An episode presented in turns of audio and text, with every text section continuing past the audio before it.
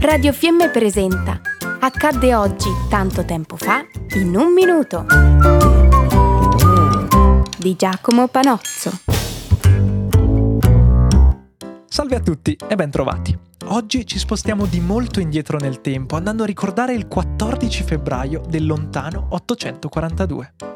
L'erede di Carlo Magno, Ludovico il Pio, era ormai morto da due anni e l'impero, che comprendeva tutta la Francia, la penisola italiana fino a Roma e l'attuale Germania ed Austria, subì un'enorme crisi.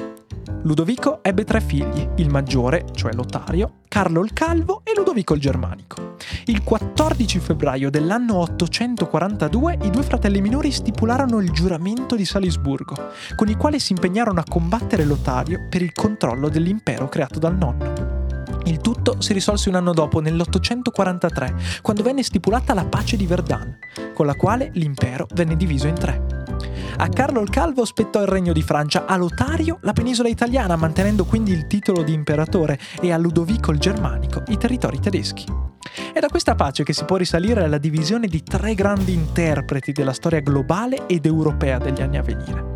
La Francia, la penisola italiana, presto divisa in una moltitudine di tanti piccoli staterelli, e quello che ben presto diventerà il sacro romano impero germanico. Noi invece ci sentiamo domani. Buon proseguimento. Ciao a tutti!